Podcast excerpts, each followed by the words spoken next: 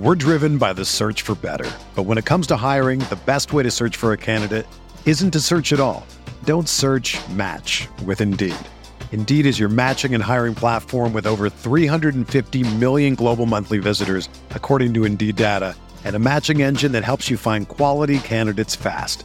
Ditch the busy work. Use Indeed for scheduling, screening, and messaging so you can connect with candidates faster.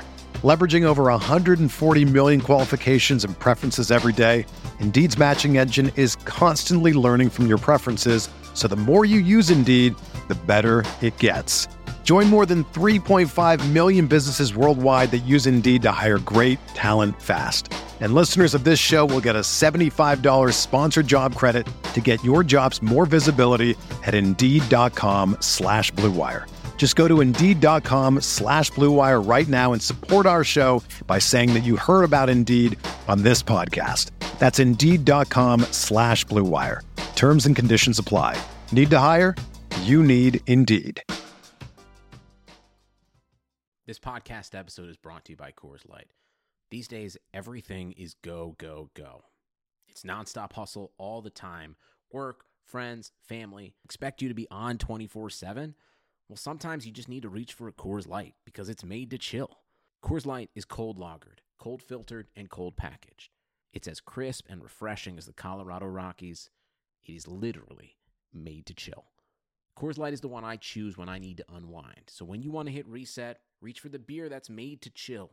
Get Coors Light in the new look delivered straight to your door with Drizly or Instacart. Celebrate responsibly.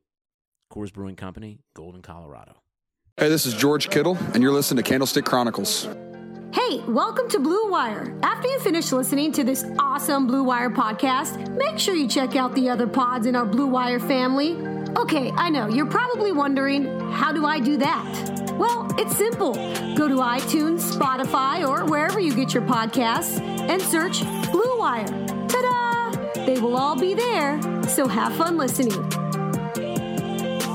What's going on, everybody? Welcome back to Candlestick Chronicles. My name is Chris Biederman. I cover the 49ers for the Sacramento Bee. I am live in Phoenix, Arizona, uh, after spending the last few days at the owners' meetings at the fancy Biltmore Hotel and Resort, whatever it is. With me, as always, is Kyle Madsen of Niners Wire of the USA Today Sports Media Group. Kyle, how's it going, man? It's going great. Just adjusting my mocks after finding out that Montez Sweat is visiting the 49ers. So that's yeah, very important to adjust your mocks accordingly. Yeah, and uh, same thing, Deebo Samuel. Right. Matt Miller reporting that he's hearing top 40 top. Yeah, and the 49ers pick pick 36 and have a need at receiver, which we're going to talk about a little bit today in this episode. We're a little bit late this week. I apologize. The owners' meetings obviously thwarted our normal schedule. We normally record on Mondays or Tuesdays. Uh, I'm really caffeinated because I had Dutch Bros this morning, a giant cold brew, and, and I'm not usually a coffee guy, normally tea, but Woo! Kyle, you know, as a former Arizona resident, how potent this Dutch Bros stuff can be. Yeah, and you can tell how potent the coffee is by how potent the employees are. Right. Yeah. There's a very specific type of person that works at Dutch Bros. Yeah, I was in line. It was probably like, oh no, a minute and a half, two minutes. There were two people in front of me. And the person at the register apologized profusely for making me have to wait. So I think they might be even more caffeinated than I am right now.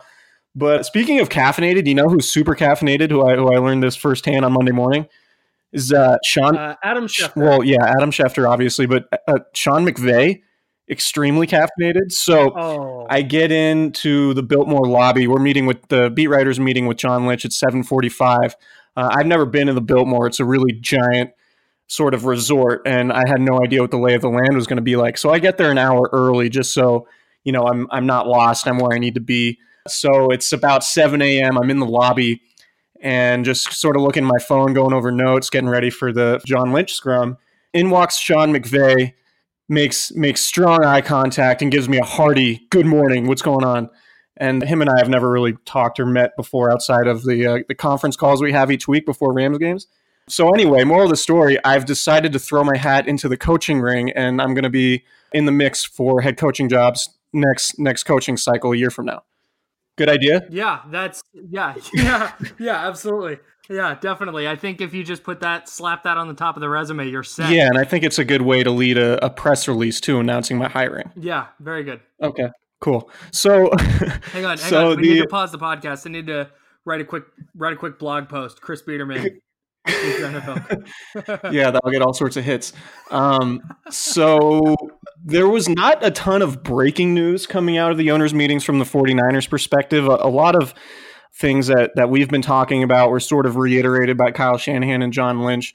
Uh, I guess one of the pieces of breaking news that, that we should discuss first is the, the Niners are bringing back Jerick McKinnon. So there was a little bit of doubt uh, because he has a salary becomes fully guaranteed April 1st, because he's recovering from the injury, the ACL tear suffered before last season, and because of the addition of Tevin Coleman, there was a little bit of doubt that the 49ers might consider moving on, maybe just to save salary cap room. They obviously really like Matt Breida, and Matt Breida and Tevin Coleman conceivably could be a, a pretty potent you know, running back duo, and then there's always the draft or free agency to add to that position. But John Lynch confirmed pretty soundly that Jerick McKinnon is going to come back. He's going to be a, a, big part of the offense. And, and you look at it, and we've mentioned this before, obviously, but just what McKinnon could do in the passing game and, you know, pairing him with Coleman and Matt Breida and possibly Raheem Mostert, who's almost assuredly going to be active on game days if he's healthy because of what he does on special teams. You're looking at a pretty potent running back group that with a bunch of players that all fit Kyle Shanahan's offense and with Jimmy Garoppolo, you know, needing to make things as easy as possible for him during his his return from from the ACL tear, having play action, having some easy throws created by play action, and obviously a good running game to set yourself up in manageable situations on third down, all of that type of stuff, taking pressure off Garoppolo, going to be really important. So it was notable that Lynch confirmed that McKinnon was coming back. Right. There was that was the initial thought, right? Was that McKinnon would probably be the odd man out given how cheap Breida was and how explosive he was last year and like you mentioned McKinnon's ACL tear, there were there were questions about that, but yeah, the commitment to all four of them. And what they didn't say and what they didn't confirm, which was interesting to me, was that McKinnon would be active for week 1. Right. And that that's something we've talked about as well. The idea that he could start the season on the pup list and then come in, you know, what is it, eight or nine weeks or whatever, and and make it. Yeah, it would be eight weeks soon. Yeah. Yeah, so it, it gives them a little bit. It obviously gives them insurance. They realize the value of depth. They had to play Matt Days and Jeff Wilson Jr. late in the season after shutting Breida down because of his chronic ankle injuries that really plagued him throughout the entire season. So you get McKinnon back. You you add Coleman uh, you you take the load off Breida. Maybe he can be healthier than he was last year, and you're looking at a pretty formidable running back group. So that was notable. And I guess the key takeaway after you know we we talked to Kyle Shanahan for an hour at the coaches' breakfast yesterday, along with Lynch Monday morning for about 25 minutes. I mean, it's you know Lynch was asked if it's you know Josh Allen, Nick Bosa, and Quinnen Williams, and if those are the guys at number two, and he said no, and there are a lot of guys they're considering, but I think the feeling around the team is that one, a lot of people are expecting Kyler Murray to go first to the Cardinals, so that isn't new. That's been pretty consistent buzz since the NFL Combine uh, last month, and then you know it seems like the 49ers are still intent on improving the pass rush and maybe making another move there. And we can talk a little bit about what they said and their reasoning for, you know, at wanting to add another pass rusher, maybe a defensive end, even after adding D Ford. But to me, I mean, it's just the the feeling is, I mean, the big takeaway is, and I guess one thing that we should point out too is there's so much smoke to this Kyler Murray thing that maybe there's too much. Maybe we're all sort of falling for a trap. But, you know, John Lynch being open to trading back, obviously, he said that which is typical before, you know, leading up to the draft. Everyone's going to say all options are on the table. We're right. going to make the best decision we can to improve the roster, yada, yada, yada. Can I go ahead? Can I, yeah. real quick? I think it's interesting that Jed York, John Lynch, and Kyle Shanahan have all just offered up, like, yeah, we want the best player or trade back. We'll take a bunch of picks and a trade back. I think it's interesting that they're making it so, like, announcing it so clearly like, hey, we're open for business. I th- I did think that was interesting. They're not they're not just saying like all options are out there. It's very much like a we'll take the best player. Or if we can get a bunch of assets in a trade back, we'll do that. Yeah. It, it is typical though this time of year. Like every year, everyone is gonna, you know, they're they're not gonna come out and say, well, you know, they're not gonna tip their hand, right? Um, but I, but I think the consensus is you talk to people that a lot of people expect Murray to go one, and a lot of people expect the Niners to take Bosa. But that doesn't guarantee it. We're still a month out, and a lot can change, obviously. Right. The Cardinals could get blown away with a trade offer for the number one pick, and someone else could jump ahead of the Niners to get Bosa. Or the Cardinals could just take Bosa, and then, you know, it seems like the 49ers would be likely to trade back in that scenario. But the feeling I get, and, and the reason why, you know, I asked Kyle Shanahan specifically what pass rushers gave him the most problems as an offensive coordinator. And he mentioned Khalil Mack, obviously, uh, Von Miller. But he said the toughest guy for him to deal with was Dwight Freeney when he was on the Colts. Um, and Shanahan obviously spent some time as an offensive coordinator with the Houston Texans in that division. And I thought that was interesting because one of the things he said that made Freeney so difficult was the fact that he had Mathis on the other side, another speed rusher off the off the opposite defensive end side. So it says to me, and obviously, you know, the 49ers have DeForest Buckner on the inside, and and you Shanahan made it pretty clear you would love to have more than two elite pass rushers, right? But to have Terrence Mathis on the other side, right, and Robert Mathis, apologies, to have Robert Mathis on the other side, and and for Shanahan to mention him specifically in what made Freeney so difficult to block signals to me that that the Niners are certainly in the market for another pass rusher and you know that that of course brings up Nick Bosa sure. again, um, Josh Allen, and you know I'm I'm not. I know the Niners really like Quinnen Williams, and and I've said on this podcast before, I'm not the biggest proponent of taking a defensive tackle that high, but if he is that good, then maybe you can make it work. And and one interesting thing too that John Lynch said every decision they make in terms of free agency or the draft or trades, any any decision they make surrounding roster construction, they take a three year outlook to it. So, you know, what's this going to look like in three years? How is this going to impact the next three seasons? So it's not necessarily, okay, we have a need now. How is this going to look? And with Quinnen Williams, we've talked about the fact that DeForest Buckner at some point over the next two or three seasons is probably going to try to get a long term contract. And Joel Segal, Buckner's agent, who's Khalil Mack's agent, is probably going to draw this thing out because the later he signs the contract, the more money he's going to get. So, you know, the Niners have the fifth year option, they have the franchise tag. So it might come down to that. So, with that three year window, you're talking about if the 49ers want to insulate themselves from having to pay DeForest Buckner that giant contract, then maybe you can justify the Quinnen Williams uh, selection. Right. But I, am certainly not expecting it. And given the fact that they're both three techniques and they have a huge glut uh, on the interior already. Sure it would be a little bit of a tough fit initially, at least this year and next year. But maybe if you decide that you don't want to pay DeForest Buckner then maybe the Quinnen Williams thing makes sense. And I only mention that specifically because Lynch talked about the three year window in which you know they make these decisions. Sure, and if they're looking at Solomon Thomas and Arik Armstead as well, and saying, you know, they don't think there's a high likelihood that Armstead is on the team pass this year, and that Thomas has kind of hit his ceiling like he is who he is, they might want to pair somebody as well with Buckner. Yeah. Yeah, absolutely. So, so that's a, a, you know as much as you look at the roster right now in this very moment, Quinnen Williams might not make sense. But if they think he's better than Nick Bosa, or if Nick Bosa's off the board, and they think they can build around him going forward, and you know maybe figure out a way to pair him with DeForest Buckner, have one of them play nose tackle, or obviously they would both be interior pass rushers. But down the road, if if like you said, I mean Arik Armstead is only signed for this year. Solomon Thomas might not be on the team for a second contract unless he he makes significant strides. So you can certainly figure out a way, you know, connect the dots to where you would have a role open for somebody like Quinnen Williams. So still, like I said earlier, I think we are at the point where I mean, I don't want to put percentages on it, but Nick Bosa to me is the overwhelming favorite to go number two to San Francisco. And I mean, that's under the assumption that Kyler Murray is the overwhelming favorite to go first overall to Arizona. And Kyle Shanahan even, you know, sort of confirmed that he's feeling that way. He was asked by an Arizona reporter during breakfast yesterday if he has a sense of, of what's going to happen with the first pick.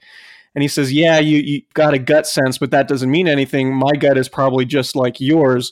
So we're all just waiting. And I think it was pretty clear the reporter who asked that question thinks that Arizona is going to take Kyler Murray, which has obviously been widely speculated and reported. So, you know, it's we have a month to digest all of these happenings. The 49ers are meeting uh, and and another thing, John Lynch confirmed that Quinnen Williams, Josh Allen, Nick Bosa, Rashan Gary are going to be uh, among the 30 official visits to Santa Clara. Tom Pelissero of NFL Network reported Wednesday morning that Montez Sweat, the Mississippi State edge rusher, whom the 49ers worked with at the Senior Bowl and who blew up the combine with that 44140, is going to meet with, with the team in Santa Clara as well on an official visit. So the first thing I thought of was, you know, the 49ers are making it clear that they're going to meet with prospects who they might be considering with a trade back.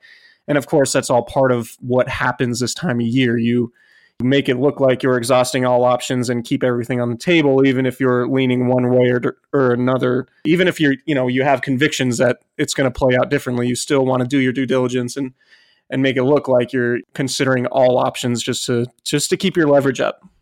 Have you seen Montez Sweat Spider Graph? Yeah, you know what? I haven't looked at it in a while. How about a refresher? He's uh, in the he's 6'5, 260. He's almost 6'6, 6'5 and three quarters.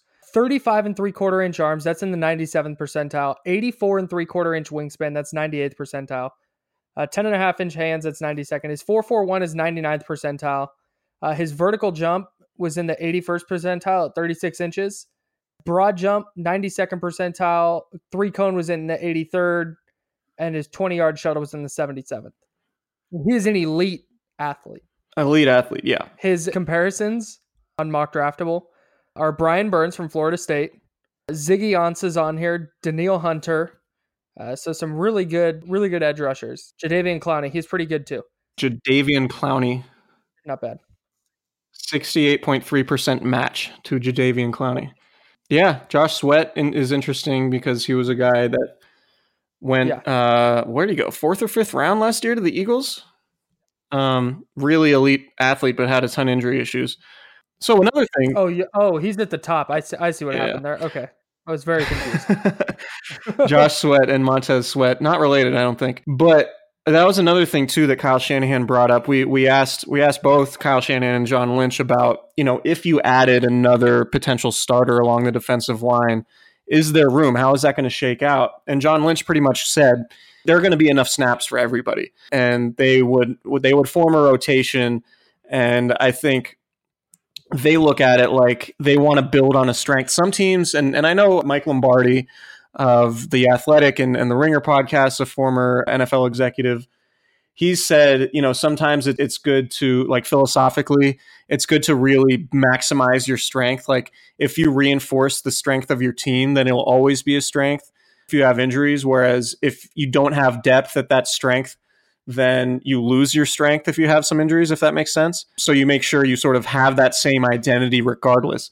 And so what Kyle Shanahan mentioned was that you look at the Seahawks teams that, that were competing for Super Bowls earlier this decade, they were incredibly deep along the defensive line, and they still use a ton of draft capital on their defensive line, even though they were already good at that position, just sort of doubling down on their strength. And it obviously worked for them, right? He also mentioned the Eagles, which we've talked about too. Yeah uh, you know, beating the, the Patriots a couple years ago uh, on the back of that strip sack uh, late in the Super Bowl that ultimately sealed in the game. And, and the reason why the Eagles were so good throughout the year and in the playoffs was because they had so much depth on the defensive front, on the defensive line, and were able to keep those guys fresh and be effective late in games. So the 49ers think that if they were to add somebody mm-hmm. like Nick Bosa, say, there would still be enough reps for, you know, D Ford, Bosa, Solomon Thomas, DeForest Buckner, Arik Armstead, maybe Ronald Blair, uh, maybe Kentavius Street. There's nothing holding back San Francisco from adding along the defensive line.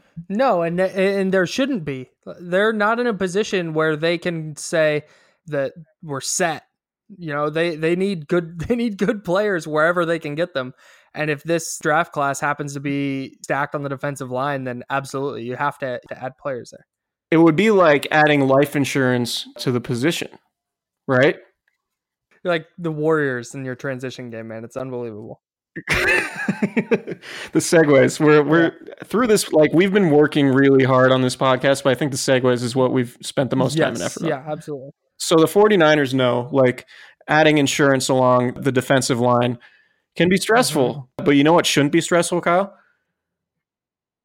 Yeah, getting life insurance should not be stressful. That's why there's Ethos. Ethos is a modern kind of life insurance that's super fast, incredibly affordable, and very Uh, uncomplicated. getting life insurance? At getethos.com, there are no medical obs- exams for policies. Covering under a million dollars, no hours of paperwork or meetings with pushy representatives. It only takes 10 minutes to apply, and you can rest assured knowing you've taken steps to protect your family. And in most cases with Ethos, you can have that peace of mind for less than a cup of coffee a day with no hidden fees. Having life insurance can free you from stress. Getting life insurance shouldn't cause it. Discover how uncomplicated life insurance can be at Ethos. Get your free instant quote and submit your complete application in minutes. Just go to ethos.com. That's E T H O S. Getethos.com. Getethos.com. This is Mike McGlinchey of the San Francisco 49ers. You're listening to the Candlestick Chronicles. So at the breakfast uh, on Tuesday morning, Kyle Shanahan was asked about Jimmy Garoppolo. Do you remember who Jimmy Garoppolo is, Kyle? Mm, no.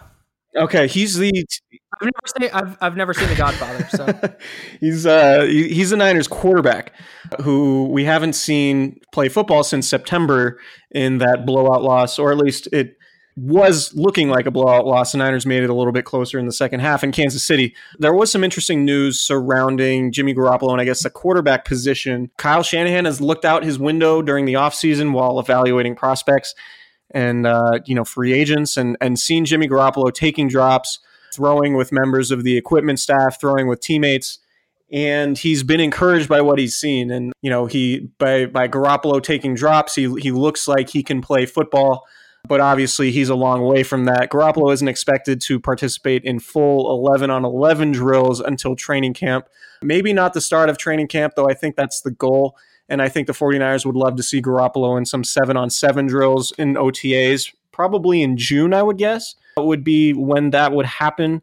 In the meantime, though, and, and this is something Shanahan sort of reiterated late last season, but it's it's going to be interesting to see how it shakes out because it's going to be probably one of the more intriguing battles throughout training camp is who's going to be Garoppolo's backup and will the 49ers consider keeping three quarterbacks and will the 49ers consider trading one of their backup quarterbacks if they decide to only keep two and we mentioned now with four running backs potentially being on the active roster, the 49ers might not be able to keep three quarterbacks. They've only kept three running backs throughout Shanahan's first two seasons, typically on the 53 man roster. So roster spots are hard to come by. And so what Kyle Shanahan said, which, he stuck to late last season, even while Nick Mullens sort of ran away with that with the starting job with Garoppolo hurt, and CJ Beathard was also pretty banged up, but he looks at CJ Beathard and Nick Mullens on the same playing field, and they're going to split first team reps because he thinks they're exactly even when it comes to competing for the backup job.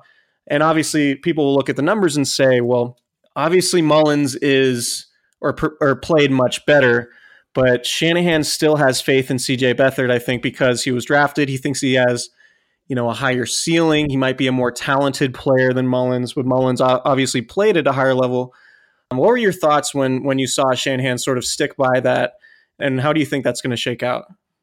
I mean, it makes sense. It's what we talked about as as last year wrapped up. It was it was obviously Garoppolo is going to be the starter once he's back healthy, but what does this battle for for the number two spot look like?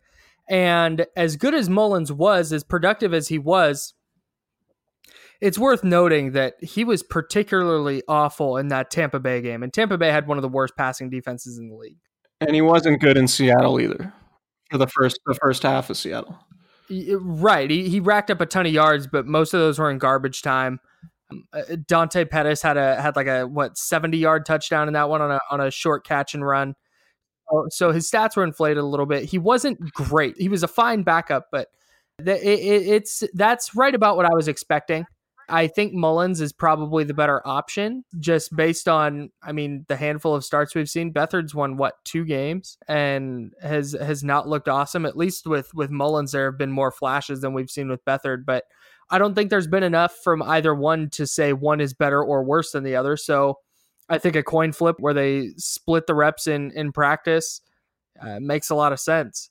What I fear is that Beathard is way better in practice than he is in games and might win a job that way. But ultimately, the hope is obviously that it's a moot point and Garoppolo plays 16 games. Yeah, and one one point that Kyle Shanahan made is that you know the team wasn't playing particularly well with CJ Beathard, and and you know obviously Beathard has a hand in that because he's the quarterback, and he didn't play particularly well, so he wasn't exactly elevating the people around him. But what Shanahan did say is the team around Nick Mullens played much better later in the season, and that includes defensively, that includes the offensive line and the tight ends in terms of how they're blocking for the running game and things like that. So he doesn't look at the team's performance and singularly lay that on the shoulders of the quarterback. He thinks that the Niners as a whole were playing a lot better with Nick Mullens under center as they did the previous year when Jimmy Garoppolo came on late in the season and went 5 and 0 during his five starts.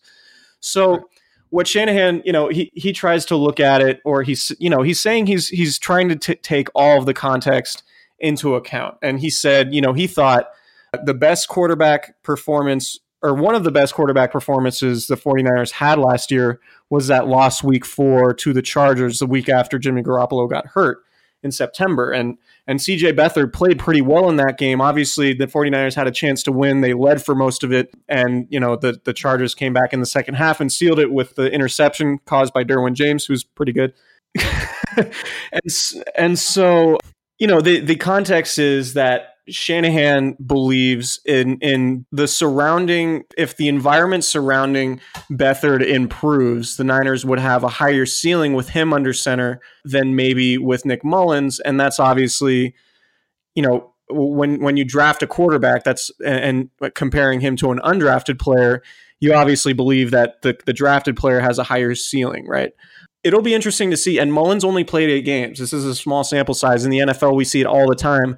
A guy comes in, plays well for a small sample, and then defensive coordinators adjust throughout the offseason. They have they have a better idea of what tendencies that you know that quarterback has, whatever you know whatever those may be, and then that quarterback has a tougher time replicating that success because really, what separates a good quarterback's mediocre ones in the NFL, right, is how do they adjust after defenses adjust to you if you're a quarterback that can continually adjust his game based on the different looks you're getting from defenses and the changing personnel around you and, and all the extenuating factors, that that's really what separates you, right? Like the Patriots have reinvented their offense tons of times uh, with Tom Brady, and, and his adaptability is one of his best traits that people don't really talk about.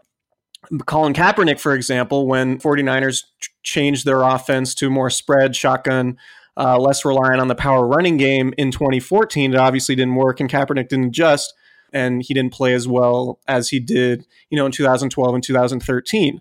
So there's you know, there's no guarantee, and maybe Nick Mullens can. We don't know. He's only started eight games, and and we know that CJ Beathard has struggled with that too. But he's also been He's also played on not a very good roster, not particularly good teams. So we don't really know exactly what CJ Beathard's ceiling is at this moment.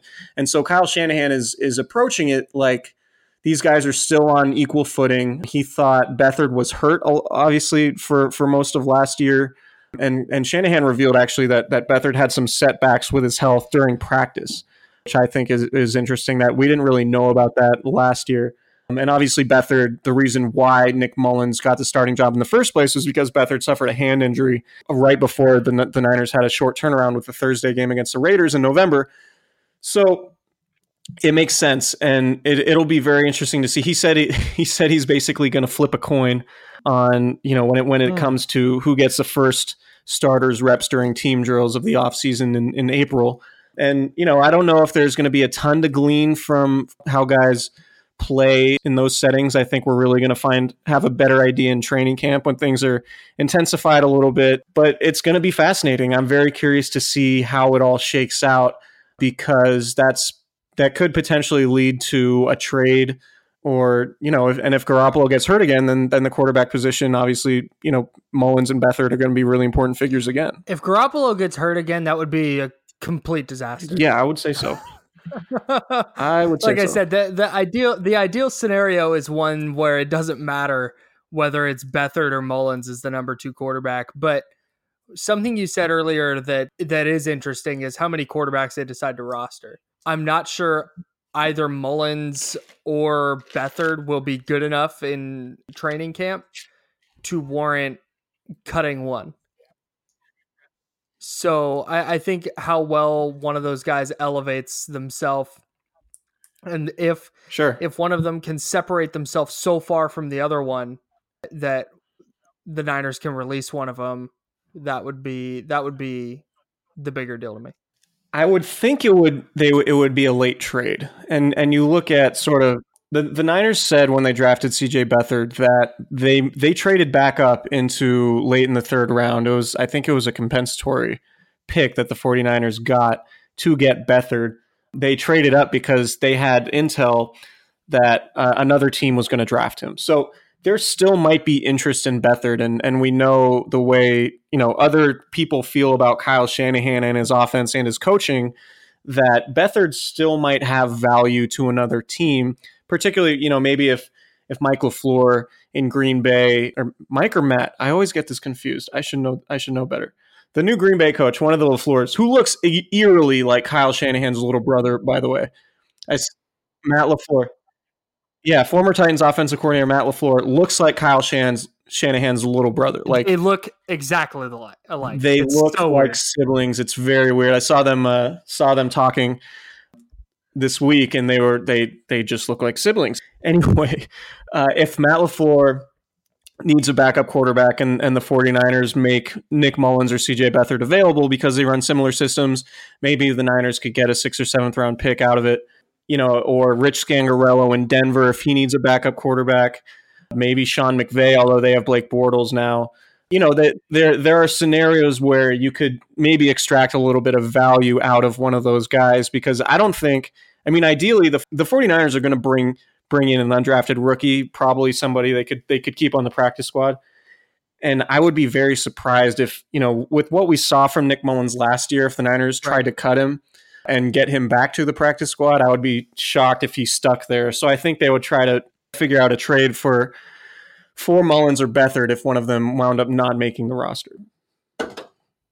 Yeah, I, that that makes more sense for sure. Any other news items? The NFL. Uh, okay, so the NFL uh, adopted replay for pass interference, offensive and defensive. Obviously, the NFC title game comes to mind, and, and how that one ended in New Orleans with the Saints not getting the egregious pass interference call that probably would have won them the game and sent them to the Super Bowl against the Rams, or the NFC title game against the Rams, I should say. That's pretty big news. I think Kyle Shanahan definitely wanted that. He said he uh, he would, if it were up to him, he would make every play reviewable. But then, you know, obviously, he sort of walked that back, knowing that we don't want five hour games and to have to deal with reviews all the time. But other than that, There's still only there's still only a maximum of what six reviews from coaches, and that's if they get them all right. Yeah. And that means that the wrong calls are correct. Like that's I'm fine with all. yeah, yeah, I'm I'm good with it. I'm I'm curious to see how it goes, and if if we're just outside the two minute warnings in one of the halves, and like or like say say a huge call happens or doesn't happen outside of the two minute warning, and a coach is already out of challenges, like then what? yeah.